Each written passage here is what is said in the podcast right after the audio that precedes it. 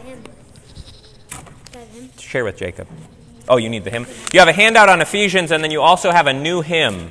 Okay, and I told I was joking with somebody over here. This hymn is so new that the author is still alive.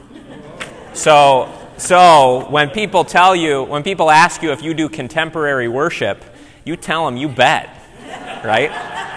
That is a funny thing, contemporary worship.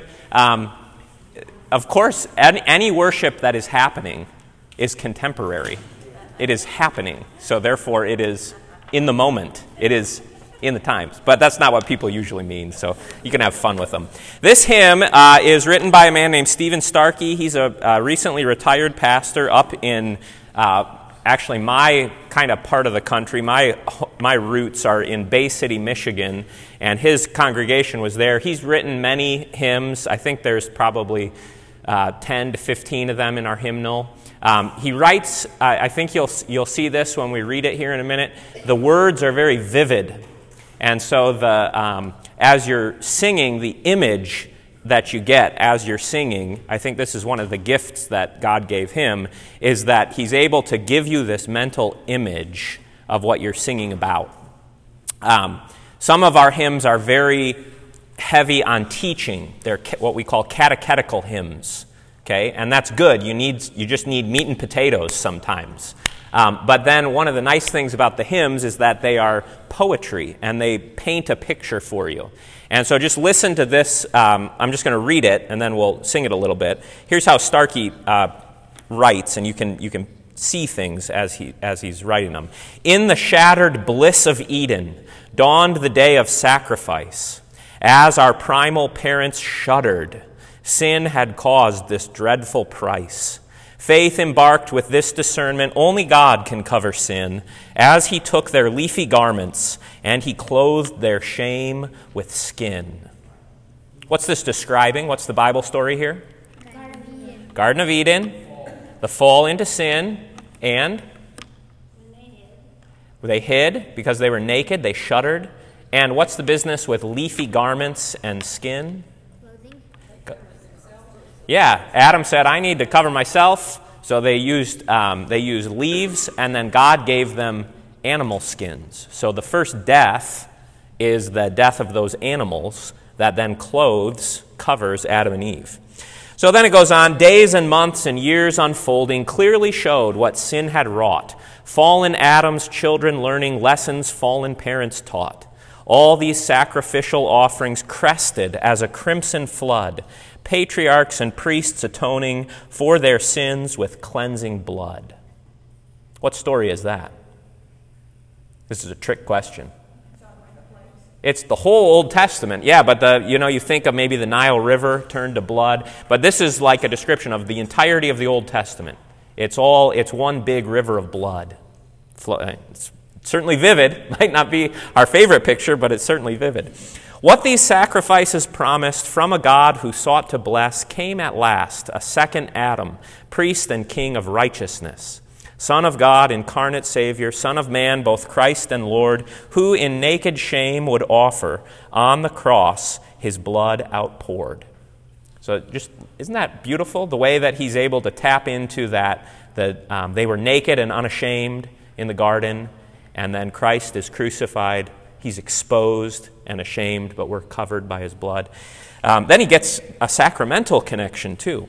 Lamb of God, once slain for sinners, host who spreads this meal divine, here you pledge our sins are covered, pledge received in bread and wine. Take and eat, this is my body given on the cross for you. Take and drink the cup of blessing, is my blood outpoured for you. And the music then um, takes it kind of to the next, those words are beautiful. You could put it to any music and it would be memorable. Um, but the tune here is a little bit tricky, and we're going to sing it on Sunday, so I'm relying on all of you. You have to sing your hearts out on Sunday uh, to help the congregation. I'll sing um, the first two verses, and then we'll try to do verse 3 together. Okay, so you'll hear it twice, and then we'll try to do verse 3 together. In the shattered bliss of Eden dawned the day of sacrifice. As our primal parents shuddered, sin had caused this dreadful price.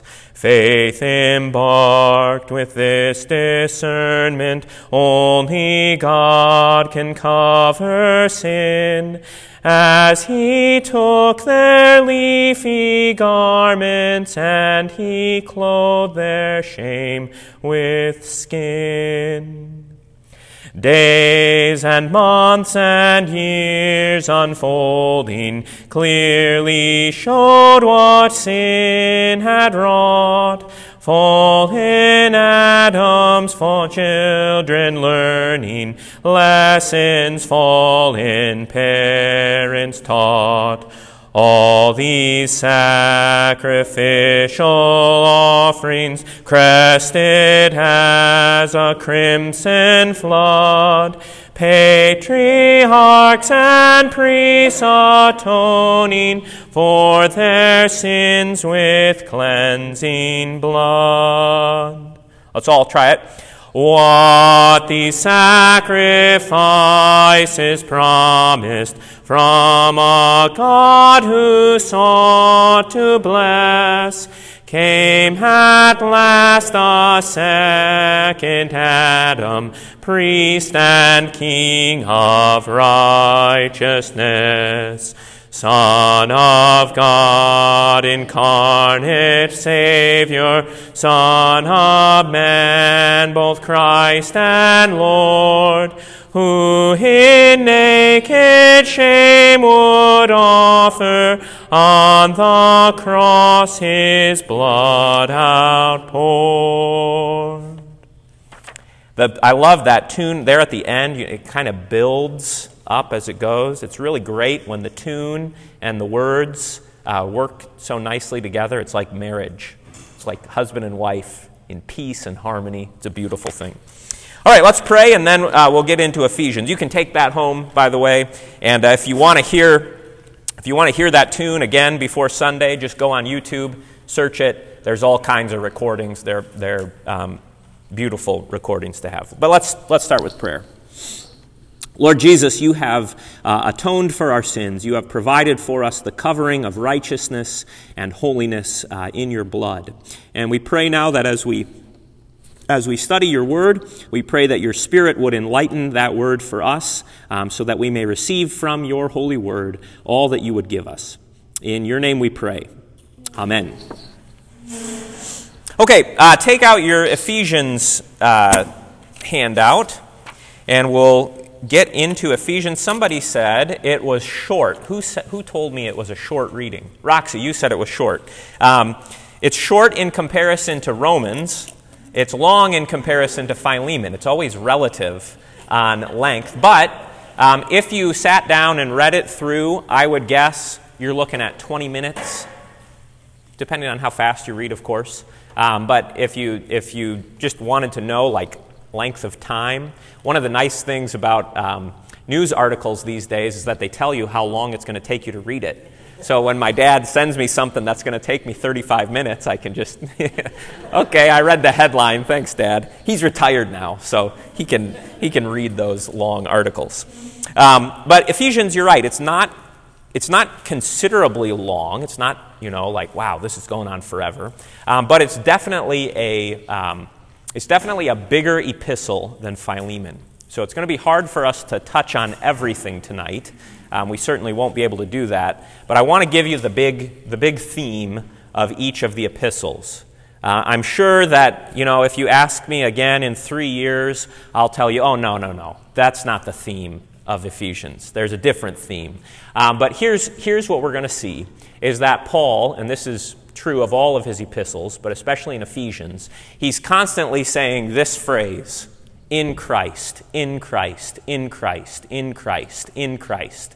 Um, almost to the point where he's just throwing it out like a comma. Um, there are certain words in the English language that you can use as adjectives, nouns, verbs, right? Um, this is almost like that for the Apostle Paul. Being in Christ and what it means to be in Christ is, I think, what Ephesians um, is all about here.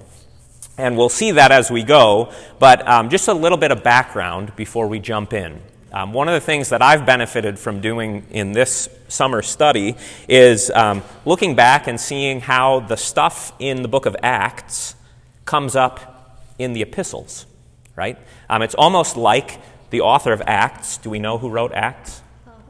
Not Paul. Luke. Uh, the author of Acts is Luke. It's almost like Luke wrote the formative events of all these churches, and then you can find some parallel in the epistles.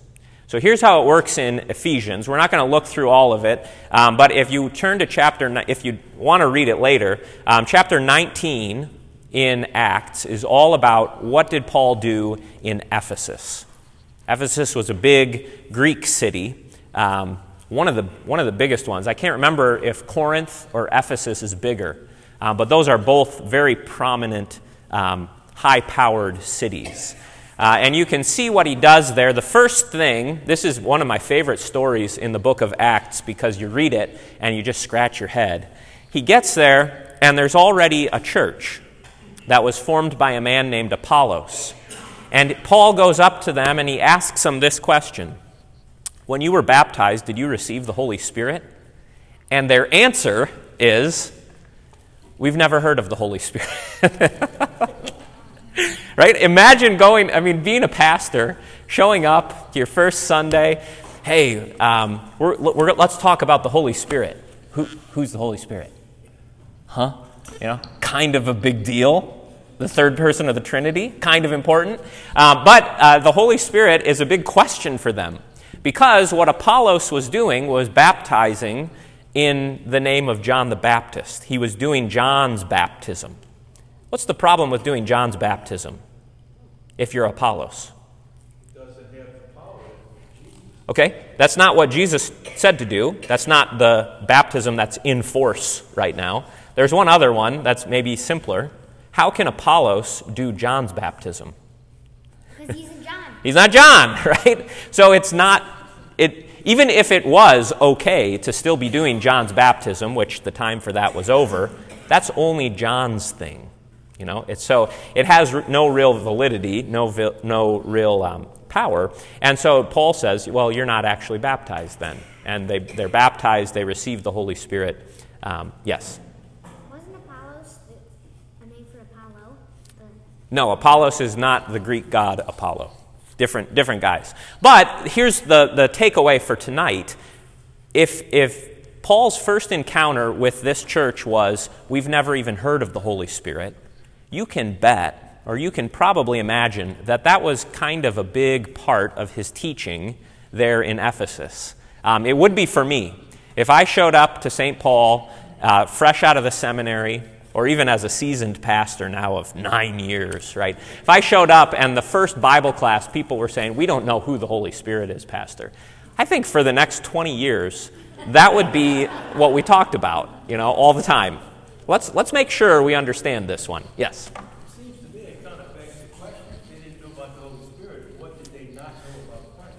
Well, yeah, there's, there's definitely, oh, if you don't know about the Holy Spirit, what do you know? you know, and that, that is one of the, the strange things is that we don't get the full picture. We just know there's a significant deficiency here. There's something crucial that's missing.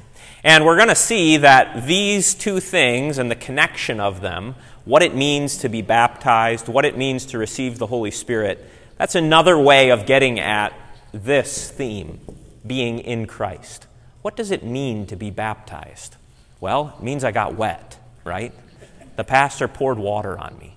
That's, that had to happen. That's the physical act. But what does it mean? Uh, it's, it's very similar to asking, what does it mean to be married? Well, I could tell you about when I got married, right? Uh, but there's a lot more than just standing up in, at the altar and saying, I do. I barely remember that. Um, I don't know if you, if you remember your wedding day. I was so nervous and caught up, I, I barely remember the service. I know it happened, uh, but and I, I remember the sermon, because the pastor gave us a copy of the sermon, and I think he even said, "You guys weren't paying attention, so just read this, you know, on your read this on your anniversary or whatever." And uh, now that I'm a pastor, I know that it's not just the bride and groom who aren't paying attention. Nobody listens at a, at a wedding. Everybody listens at the funeral. Nobody listens at the wedding. So that's what I try to say the most shocking things. Just, is anybody listening? We're going to try. Um, okay, I'm sorry. I'm, my mind is going a hundred places. Second thing that happens, that always happens in Acts, is he's speaking in the synagogues and he comes across uh, some stubborn and evil speaking enemies of the gospel.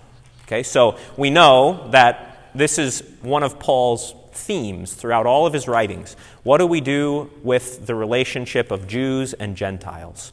And that's going to come up um, pretty big in the book of Ephesians. The third part of his stay in Ephesus had to do with exorcists and magicians.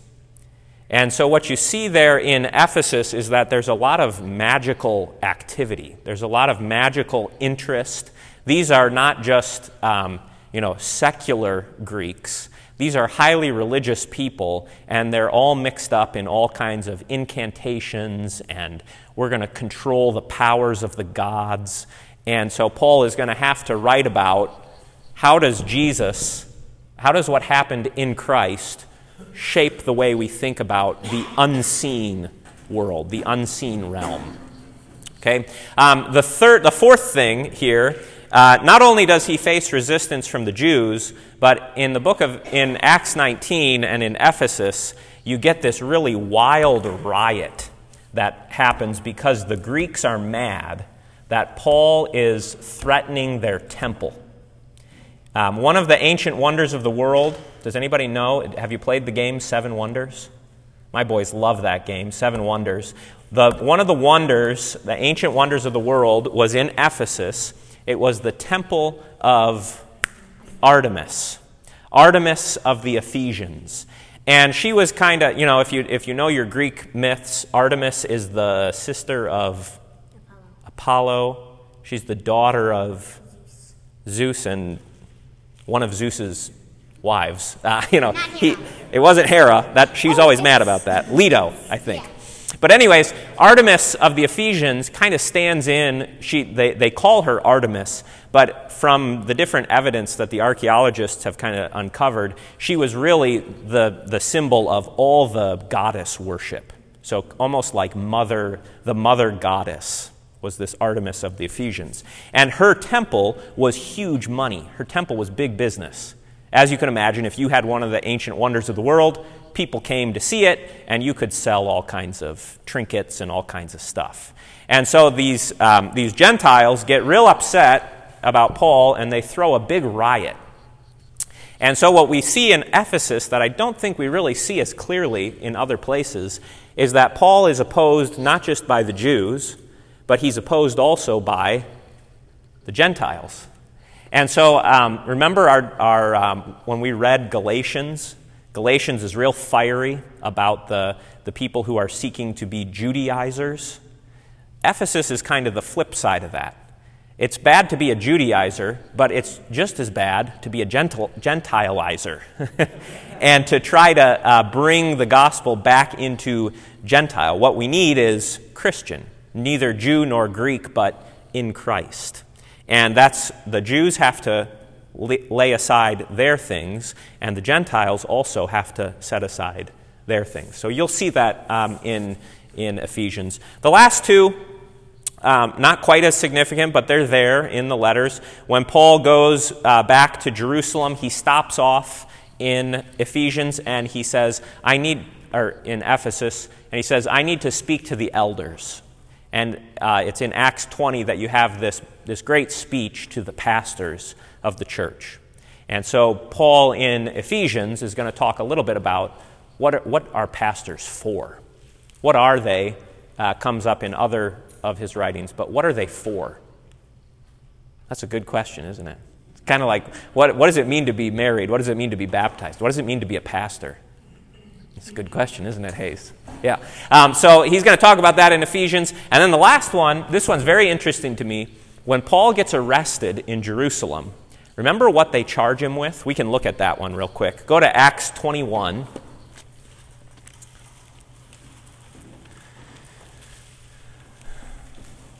Acts 21, verse 29.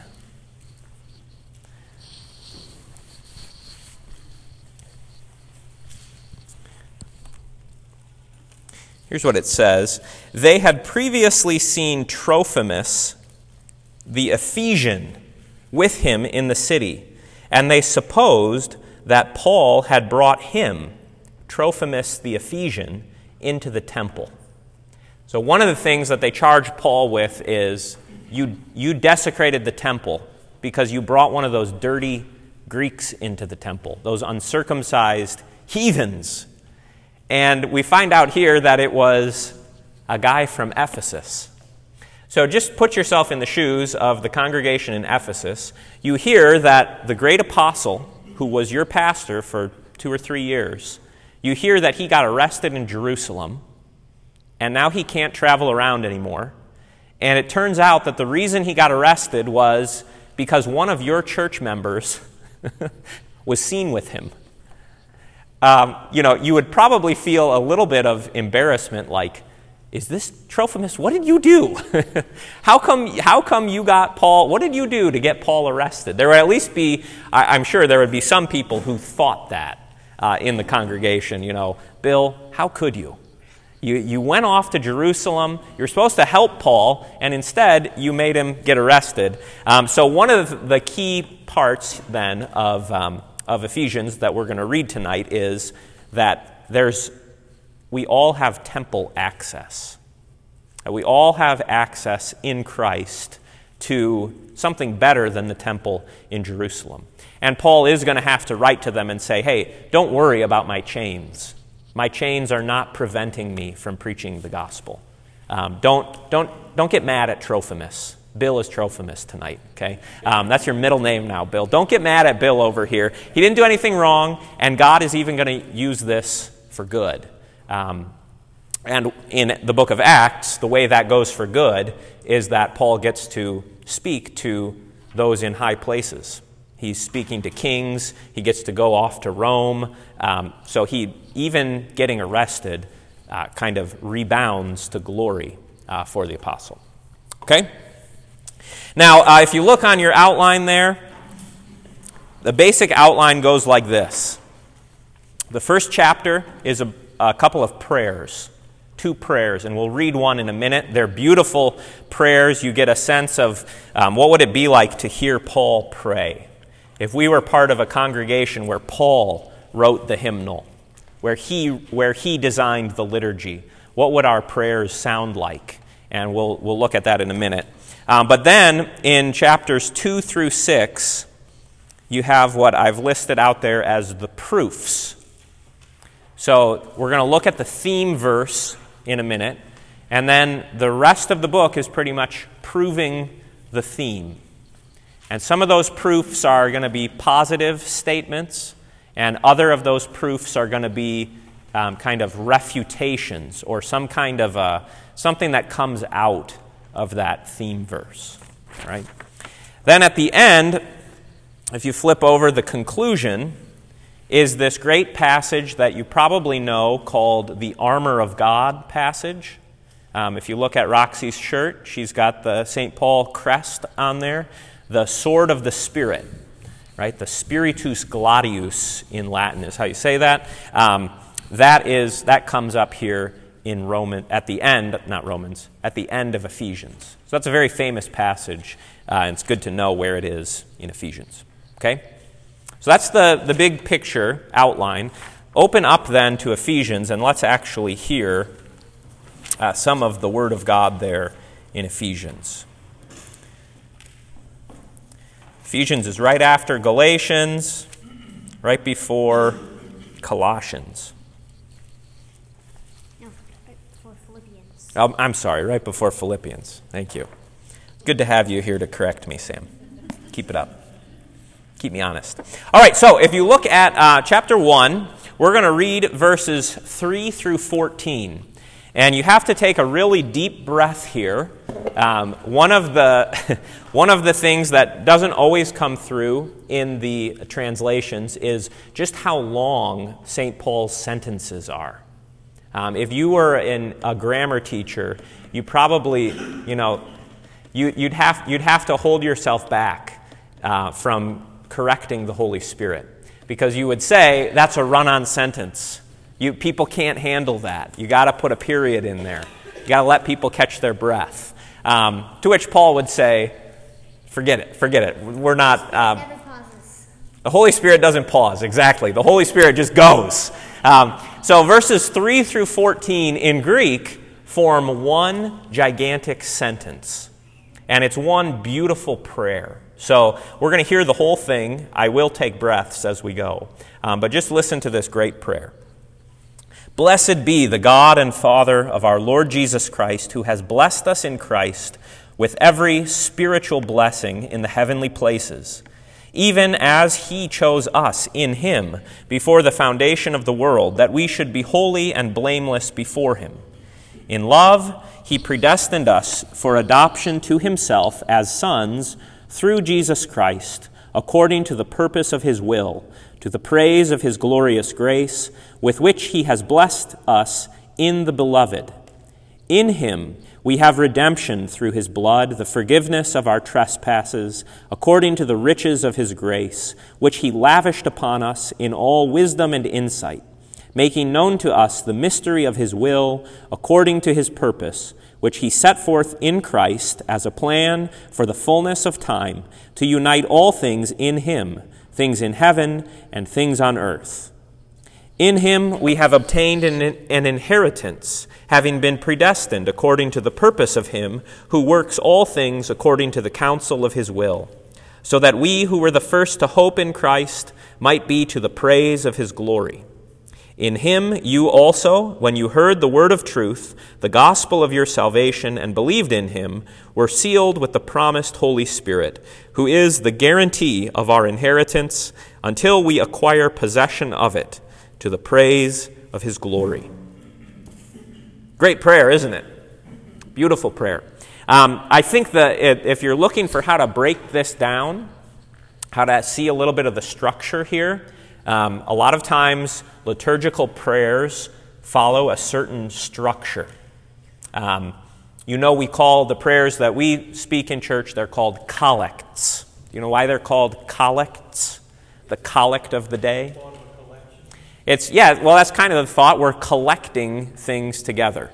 We're collecting, you might say, we're collecting all, we come into church and we've all got different thoughts on our minds and they need to be unified. So we're all kind of collected into one prayer. It's a focus point, right? A collection. It's also, some of them come out very clearly, but the collect is meant to collect all of the themes for the day into one kind of brief, coherent statement. Um, sometimes they do that really well, like on Easter Sunday, everything's about the resurrection, right? But when it's the 12th Sunday after Trinity, it's a, it's a little bit harder to say, what's exactly the theme of the service today? Um, and in any case, that's why it's called a collect. But there's a certain form that those collects follow. Um, there's always an address to God, O Heavenly Father. There's a rationale, who has given us every good thing in Christ. Then there's the petition grant to us faith and hope and love. And then there's the purpose so that we may endure to everlasting life. And then there's the termination through Jesus Christ our Lord. Okay, so that's the collect form. And if you can learn that form, it's actually kind of helpful because then if somebody says, Hey, will you pray for me? Like out loud right now, you don't have to say, Ah. I, we don't do that. That's not a Lutheran thing. We pray quiet, silently. Right? You, you, if you have a form, you're, a little, you're able to bring your thoughts to some focal point, right? Um, and what we see here in Paul's prayer, this is a very common form of prayer um, that starts this way Blessed be.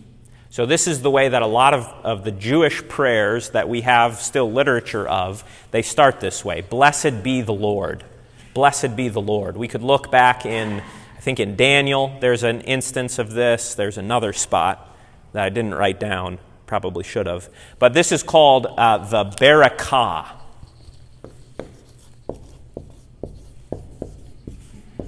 From the Hebrew word barak. Barak. I know that's not everybody's favorite name, but Barak is a beautiful name. It means bless, to bless. If you're blessed, you are you have a, a barakah on you. Okay? Now, this might might be something you've never thought about, but we understand, right, God blessing us. Why do we bless? What does it mean for man to bless God? Let us bless the Lord. Okay, there's a connection with thanksgiving, right? To bless God means to thank Him.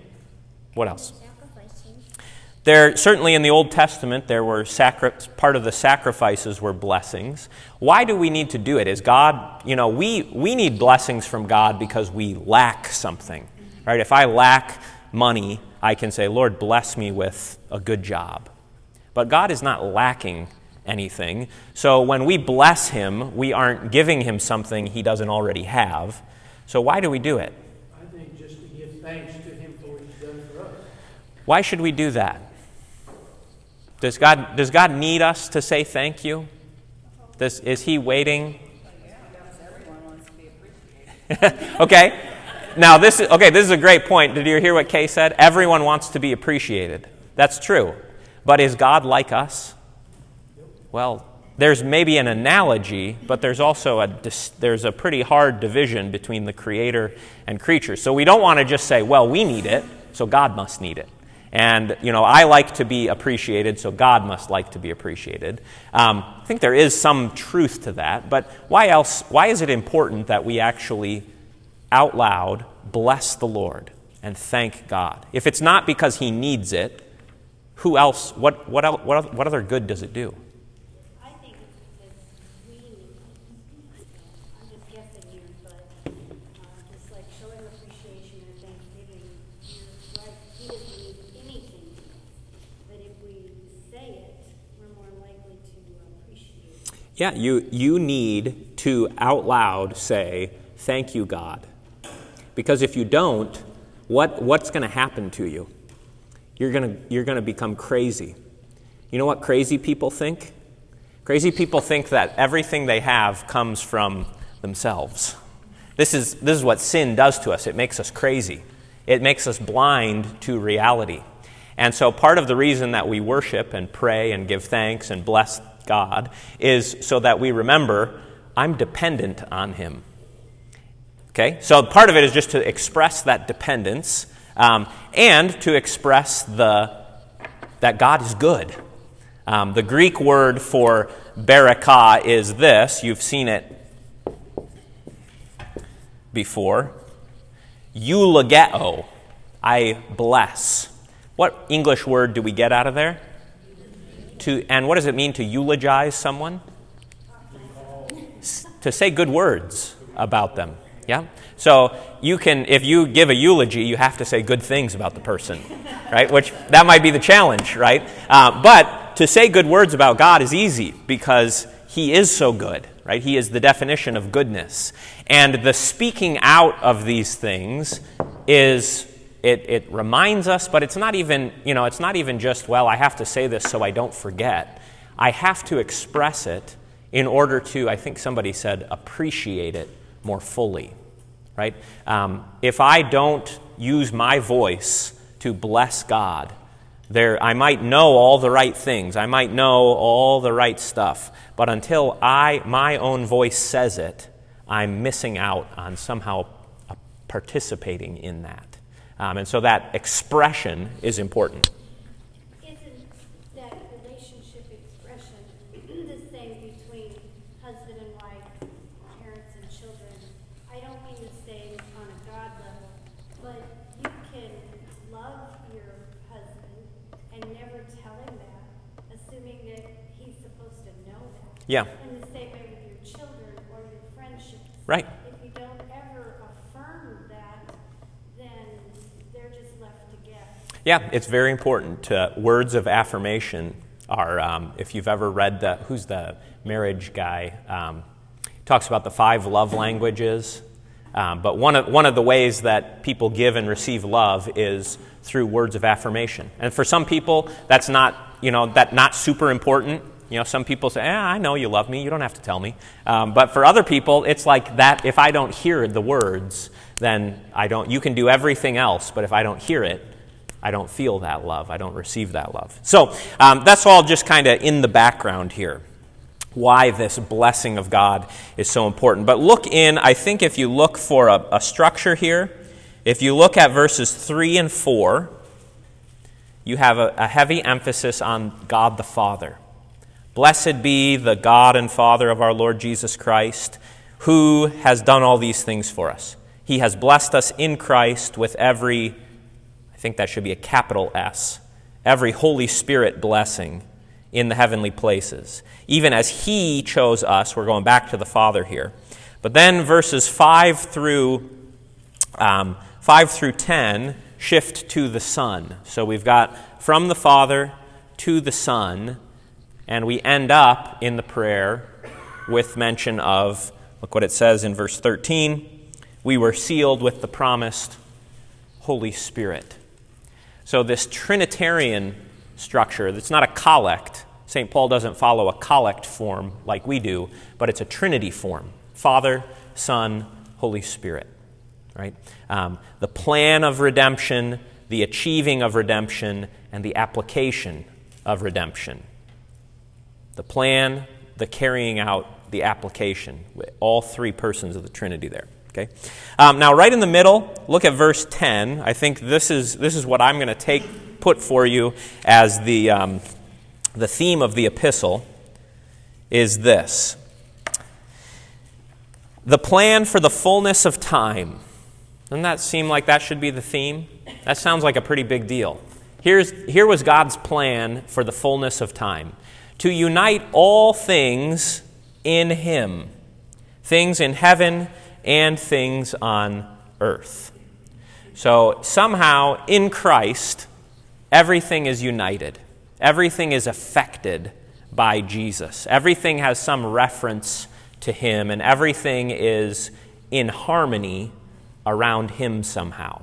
And if it's not, if it's out of connection to Christ, then it's out of harmony. So, why did Jesus come? He came to save you individually, but the plan of redemption doesn't just include me, and Jesus, or even just you and Jesus, it includes everything. The, the whole universe, the whole thing is somehow tied up in Christ, right? And he's going to unite everything into harmony. Now, in terms of the city of Ephesus, we're probably speaking here about these things in particular, right? How are these Greeks and these Jews ever going to get along? How are we going to bring these people together? What could possibly unite Greeks and Jews? Hasn't God been trying to separate them out? You know, that was kind of the point of circumcision, cut off the flesh. That was kind of the point of a lot of those laws in the Old Testament. Stay away from the Gentiles, have nothing to do with them. So, how are we going to unite what seems to be purposely divided? And that, uh, for that, let's look at chapter 2. Okay? So we got that beautiful prayer. And then um, chapter 2, this is probably all we'll be able to do tonight. Um, but who would like to read for us? We're going to divide it up into two sections verses 1 through 10, and then verses 11 through 22. Go ahead, Mike, nice and loud, 1 through 10.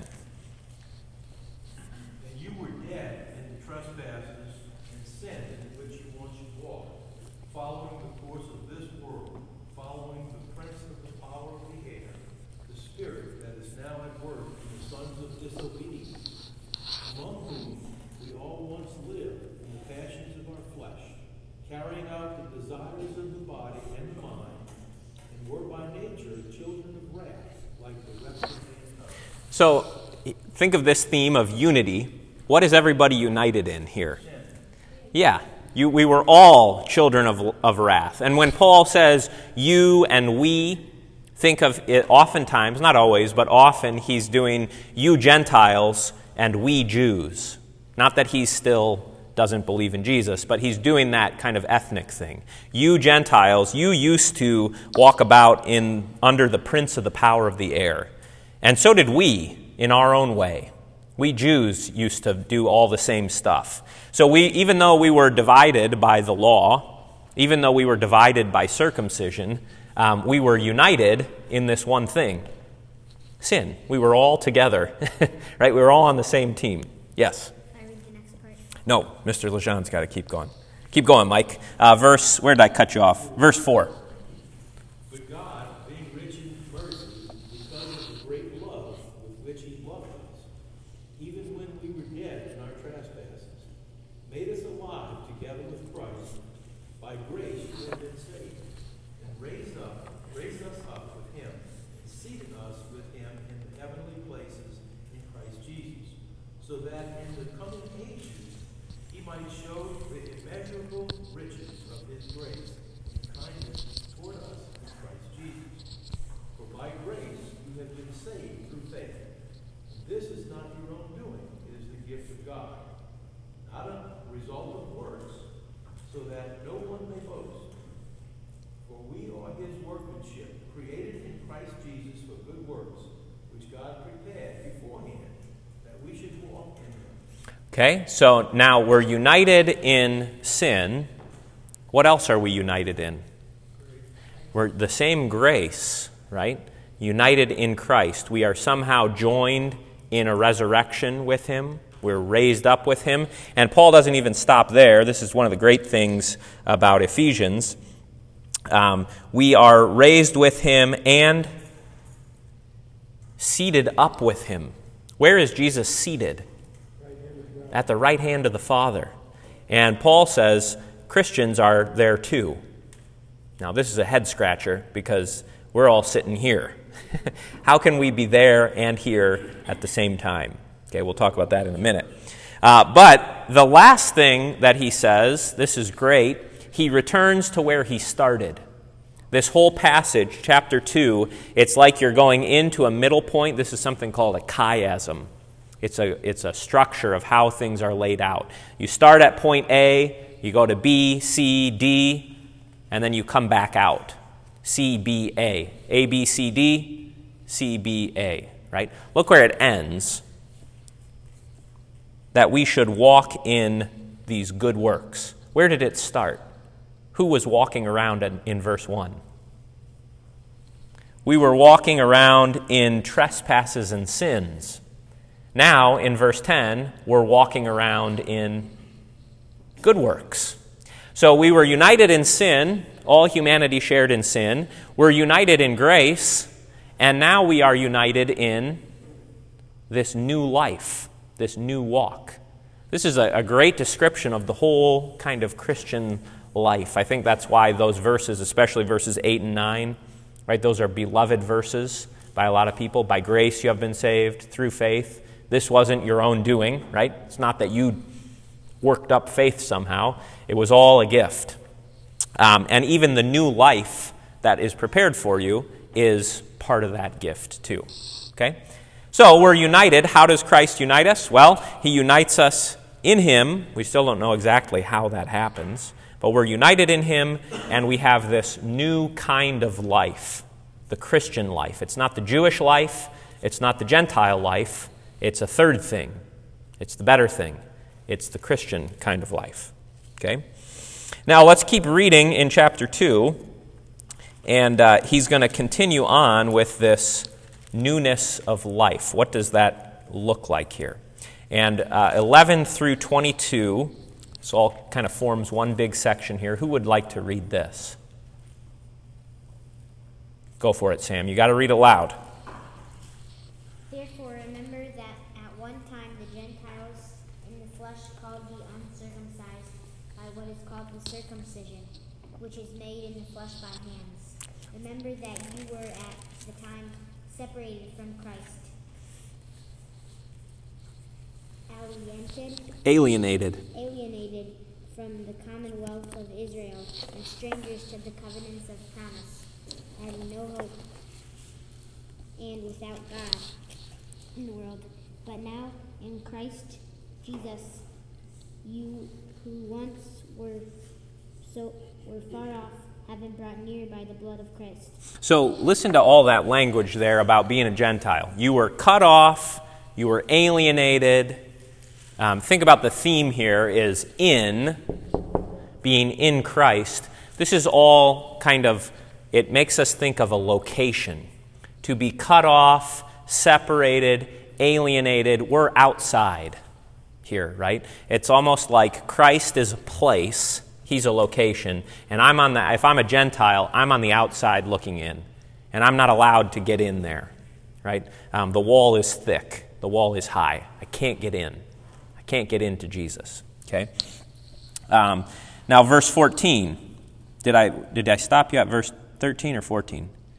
13. But now in Christ Jesus, you who once were far off See again the location language. You who once were outsiders have been brought near by the blood of Christ. For he himself is our peace, who has made us both one. Who's the us here?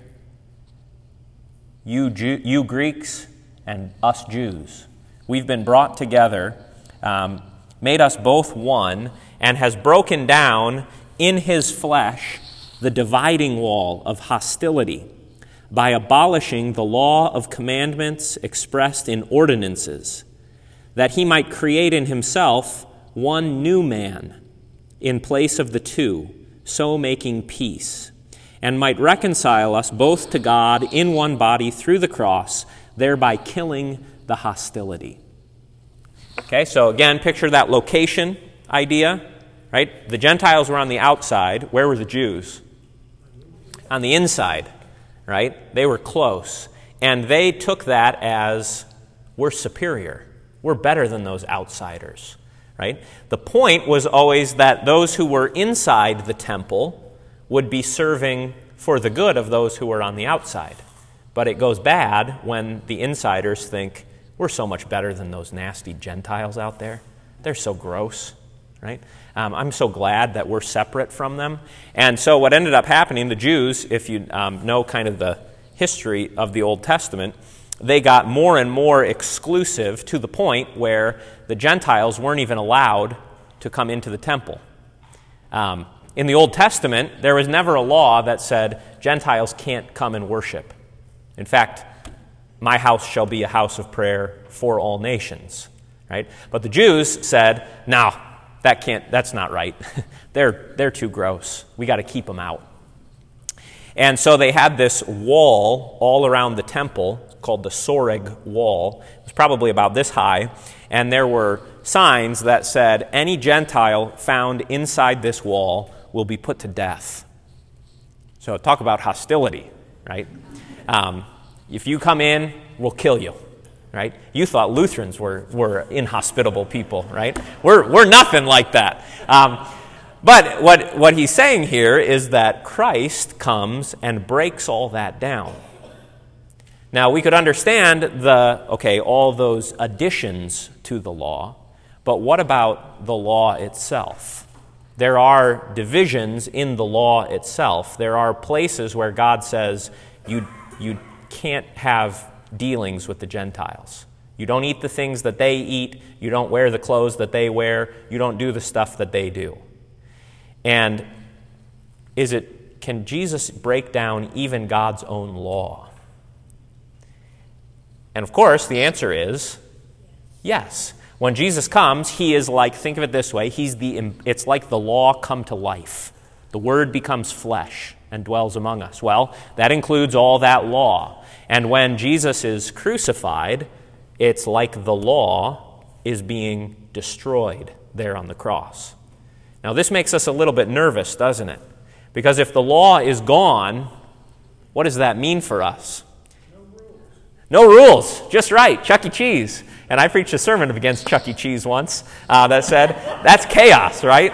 Life without rules, life without law is hell, right? So, if we don't have the Old Testament law, what do we have?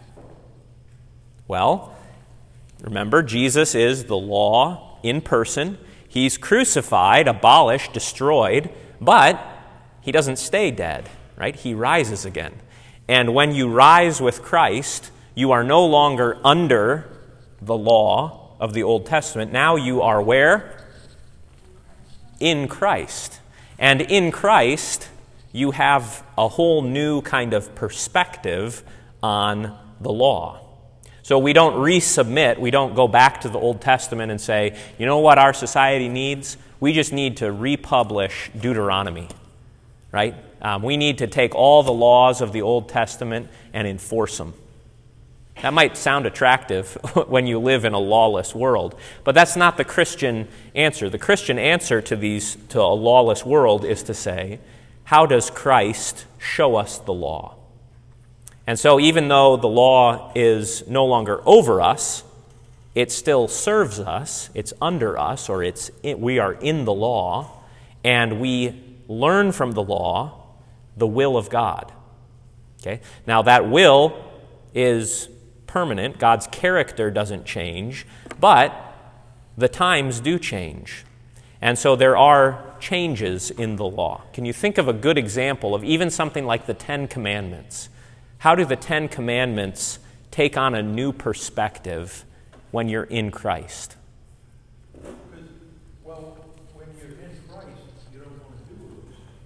Okay, there's a different motivation, certainly. You're not, I don't have to do this to earn my justification. Right? I can do it out of love. Think about the things like the Sabbath day, right? Remember the Sabbath day by keeping it holy. Is that still law for us? Obviously not. Well, it, it, it's not in the same way it was for them, right? But it's still, there's a principle there that carries over.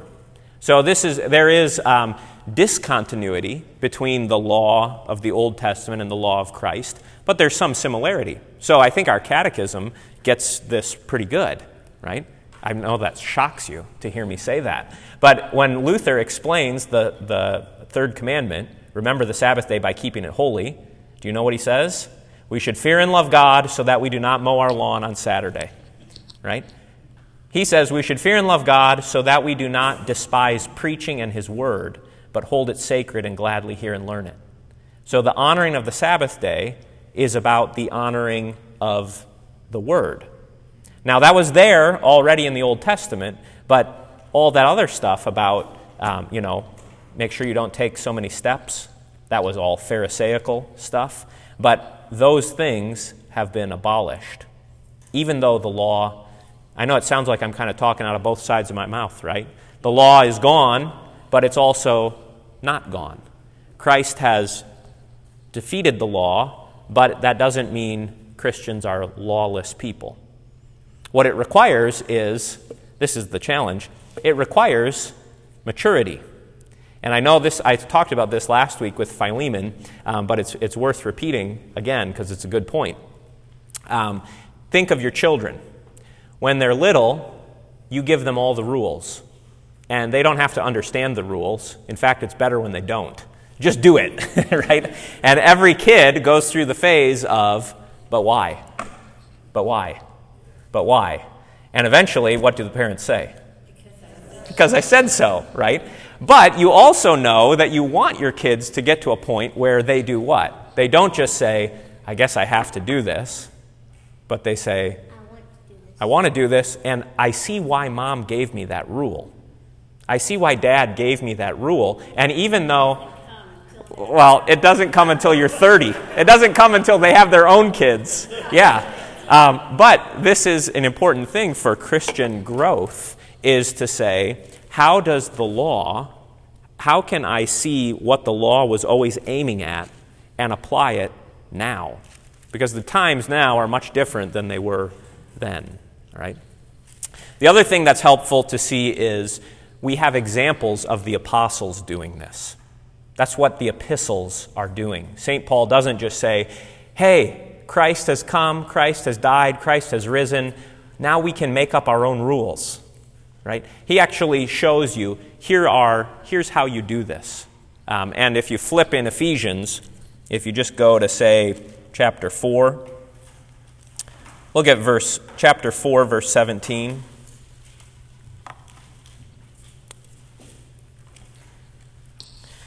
Now, this I say and testify in the Lord that you must no longer walk as the Gentiles do in the futility of their minds. They are darkened in their ignorance, alienated from the life of God because of the ignorance that is in them due to their hardness of heart. They have become callous and have given themselves up to sensuality, greedy to practice every kind of impurity. But that is not the way that you have learned Christ. And then he's going to go on, look down to verse 25.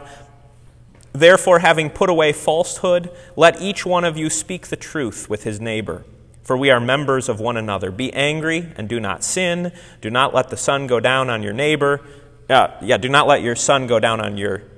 Where does it say? Anger. You see, what he's doing here is he is showing you this is how we think about the law now. We don't just say anything goes, the wild, wild west, Chuck E. Cheese. We say we, we know what the law is all about. It was always about Christ and love, and so we aim for those things. So there are some guardrails, so to speak, um, so that you don't go out of control and say, hey, man, the times are different now, so we don't have to follow those old fashioned rules. We can do whatever we want. Um, but there is that need for maturity for Christians to grow up and say, hey, God doesn't give me every rule for every moment of my life. I have to figure it out along with Christ. Uh, go back to chapter 2. We'll just finish up that chapter there. I think we're at the end of our hour. Yeah. Where did I leave off? I left off in verse uh, 16, I think. I thought it was 14. He created a new man in place of the two, so making peace. Verse 16, and might reconcile us both to God in one body through the cross, thereby killing the hostility. And he came and preached peace to you who were far off, and peace to you who were near. So now you get, okay, not only what has Jesus done, but how does it get to me? And what's part of the answer here? Verse 17. He came in, so it's through preaching. Through preaching, all this stuff, the breaking down of the wall, coming in from the outside to be on the inside, this is how it gets to you. We call this the means of grace. Christ has come as God's grace, and now it has to get applied to me. What he has accomplished has to be applied. So he came and preached peace to you who are far off your furners, and peace to you who are near. For through him we both have access in one spirit to the temple. I would expect him to say temple, right? But what does he say? To, you have something better than the temple. You have access to the Father. So then, you are no longer outsiders, strangers, and aliens, but you are fellow citizens with the saints and members of the household of God, built on the foundation of the apostles and prophets, Christ Jesus himself being the cornerstone, in whom the whole structure, being joined together, grows into a holy temple in the Lord. In him, you also are being built together into a dwelling place for God. That's Remarkable. God is dwelling in you, a dwelling place for God by the Spirit. Now, that you is plural you, so we're talking about a corporate thing here, um, but it also has individual application. If God dwells in his members in the church, he also dwells in the individual member of the church. But if you take yourself, right, just imagine here a temple any structure will do. You could think about St. Paul's. If you take that stone out of the wall and you say, man, this is a glorious stone, it's part of the temple, and you take it home and you put it on your, uh, you know, on your mantle, so you could always have a little piece of the temple. Well, now what do you have? A stone. You got a stone, and it's not really part of the temple anymore, is it? So it always we need both of these things. We need the corporate life of the church and the individual Christian life. These things always belong together. And um, the more, the stronger that corporate thing is, I think that this is what I've found in my life. The more I'm connected in with the body, the church, the stronger that individual life is. Um, but when, it, when that individual rock gets taken out of the temple, it starts to feel pretty lonely. Uh, and it starts to be pretty hard to say, what am I, what am I here for? what, am I part of anything? Well, yeah, you're supposed to be part of the temple. Get connected, get put back in. Okay, questions or thoughts here? We're at the end of our time, so we'll stop on that. There's much more in Ephesians. There's lots of, lots of beautiful stuff in there. Um, there's so many things that I, that I skipped. Next week, we'll go into Philippians. Philippians is called the Epistle of Joy, and you'll see why. Um, but we'll do Philippians next week. Are we ever going to do Second Thessalonians? We're not going to do Second Thessalonians. I think we're going to do Philippians and then uh, Titus, Are we gonna do and that'll be the end. We're not going to do the Timothys. Hebrews? Not going to do Hebrews. Next summer, we'll do, we'll do everything we didn't do this summer. Okay, let's pray, and then uh, we can head home. Heavenly Father, we thank you. Um, we bless you. We praise you that you have, uh, before the foundation of the world, you have in love predestined us. And in the fullness of time, you have sent your Son who has come to save us, and that now you seal us through your Holy Spirit. Uh, mark us as your own. We pray that um, as we have become part of your temple, that we may um, lead lives that praise and glorify your name. We pray that our life together as the church here at St. Paul in Paducah would honor you, um, that we would be a dwelling place fit for you, um, where many others are brought uh, from far off to be close to you and to feel your love and know your power. Bless us now as we go to our homes. Give us a quiet night. Give us peaceful sleep and joy in our work tomorrow. In Jesus' name we pray. Amen.